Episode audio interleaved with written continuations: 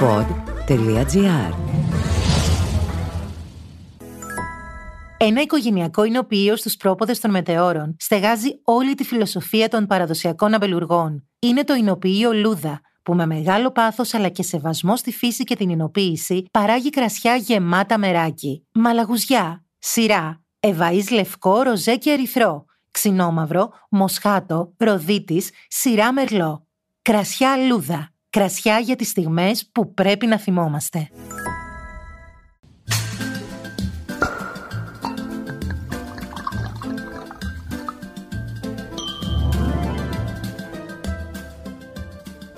Ακούτε το podcast «Ίνος ο Αγαπητός» με τον εινολόγο Δημήτρη Χατζηνικολάου.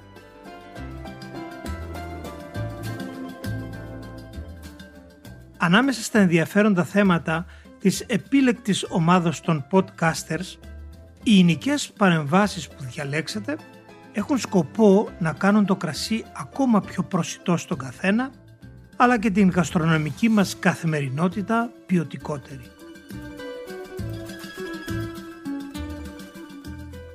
Η μέθοδος προσέγγισης του θέματος μεταφέρεται μέσα από ένα παιδαγωγικό κανάλι ιδεών που μπορεί να αλλάξει παλιές γευστικές συνήθειες ανοίγοντας νέους ορίζοντες στον κόσμο της βρώσης και της πόσης.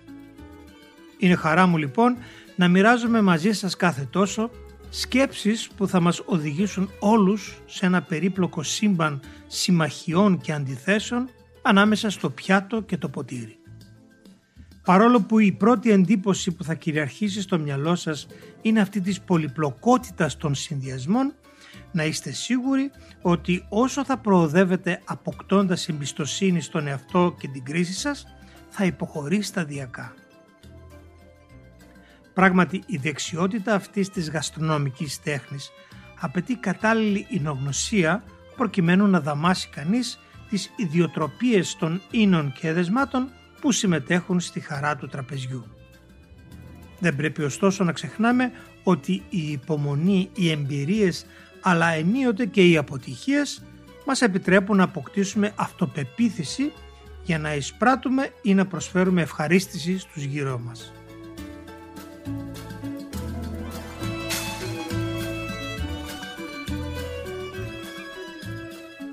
Το πρώτο βήμα για αυτή την προσέγγιση είναι να γνωρίσουμε από κοντά τις λεγόμενες χημικές ανταλλαγές ανάμεσα στο κρασί και το πιάτο.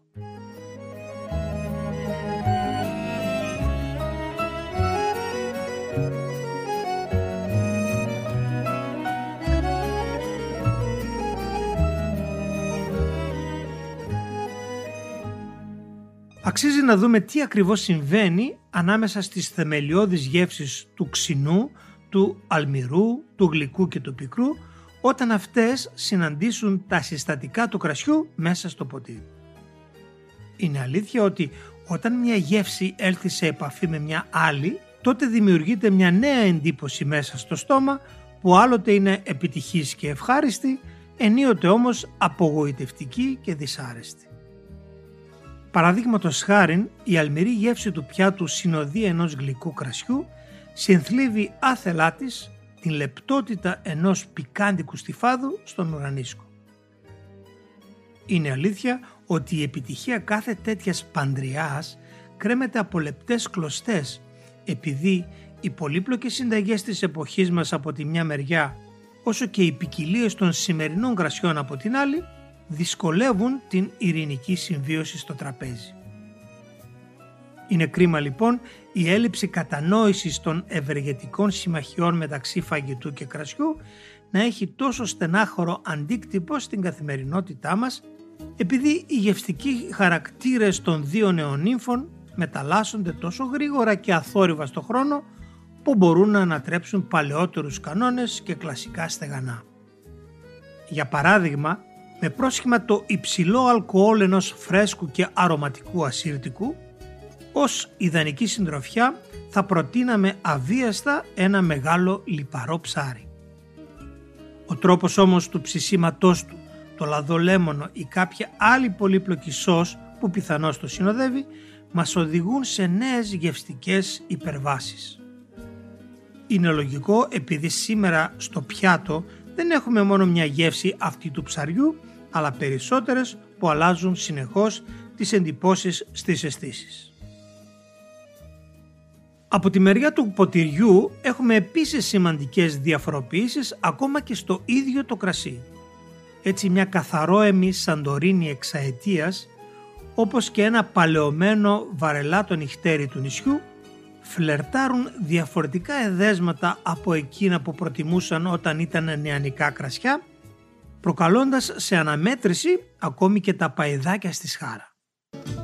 When marimba rhythms start to play Dance with me, make me sway Like the lazy ocean hugs the shore Hold me close Όλα λοιπόν του γάμου δύσκολα αλλά ευτυχώς που και οι παντρεμένοι έχουν ψυχή.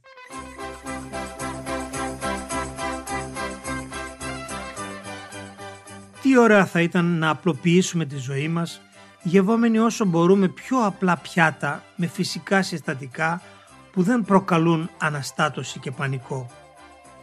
Το κρασί είναι ένας ευαίσθητος και φιλικός συνοδοιπόρος ο οποίος όμως είναι ικανός να σκληρύνει τις τανίνες του όταν η συνταγή υπερβαίνει τα μπαχαρένια της όρια. Ένας κόκκος πιπεριού παραπάνω να ξεγλιστρήσει και αρχίζουν αμέσως οι διαφωνίες. Επίσης με ένα έντονα υπόγλυκο πιάτο όπως χοιρινό ή πάπια με δαμάσκηνο, ένα αδύνατο κρασί λυγίζει.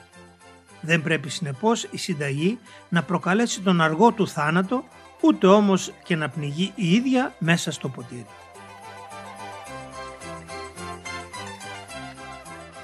Ένα ενδιαφέρον φαινόμενο που συμβαίνει συχνά στη φύση και αφορά το θέμα του παντρέματος ίνων και εδεσμάτων είναι ότι τα τοπικά τυριά μιας περιοχής ταιριάζουν συνήθως με τα κρασιά της ίδιας ζώνης ή του ίδιου τερουάρ.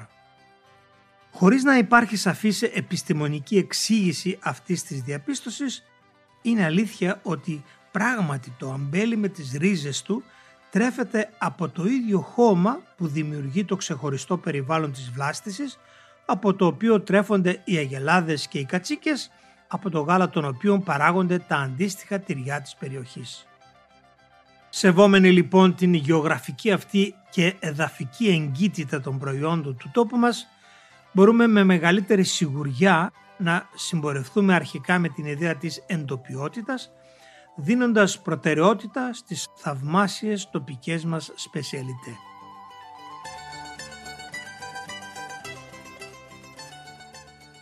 Ωστόσο πολλά πατροπαράδοτα προϊόντα και γνησιότερες γεύσεις από παλιά έχουν αλλάξει εντυπωσιακά λόγω της ραγδαίας παγκοσμιοποίησης και ισοπαίδωσης ακόμα και του φαγητού στη ζωή μας. Έτσι εμφανίστηκαν νέες ακαθόδεις περιπτώσεις κοσμοπολίτικων συνδυασμών στο τραπέζι όπου η εμπειρία και η φαντασία πρέπει να ενώσουν τις δυνάμεις τους για να αντιμετωπίσουν επάξια την κανέλα από την Ταϊλάνδη, το πιπέρι από την Ινδία, τα κρεατικά της Γαλλίας κτλ. Δραπετεύστε λοιπόν μέχρι το επόμενο podcast στην ελληνική ύπεθρο, ανακαλύπτοντας μικρά διαμαντάκια μέσα στους αμπελώνες των βουνών και στους φρέσκους μεζέδες της θάλασσας, αναζητώντας καινούργιες γευστικές συμφωνίες και συμμαχίες. Πειραματιστείτε, τολμήστε και ζήστε κάθε πολύτιμη στιγμή, χωρίς να φοβάστε ότι πολλές φορές μπορεί να γίνουν και λάθη λόγω άγνοιας κινδύνου. Πάντως μην ξεχνάτε ότι δεν ξεκινάμε ποτέ ένα γεύμα με γλυκό κρασί, γιατί στη συνέχεια χάνεται η δυναμική απόλαυσης οποιοδήποτε ξηρού, καθώς οι γευστικοί κάλικες θα είναι κουρασμένοι και σιροπιασμένοι.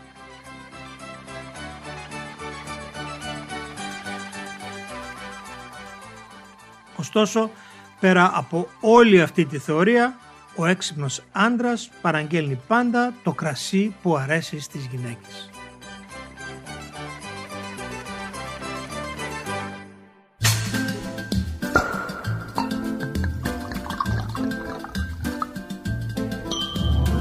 Ακούσατε το podcast είναι ο αγαπητός με τον εινολόγο και γευσιγνώστη Δημήτρη Χατζηνικολάου από το pod.gr.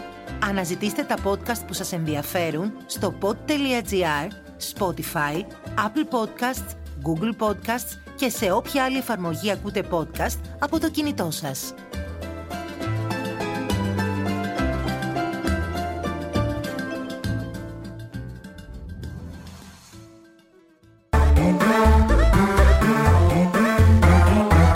pod.gr. Το καλό να ακούγεται.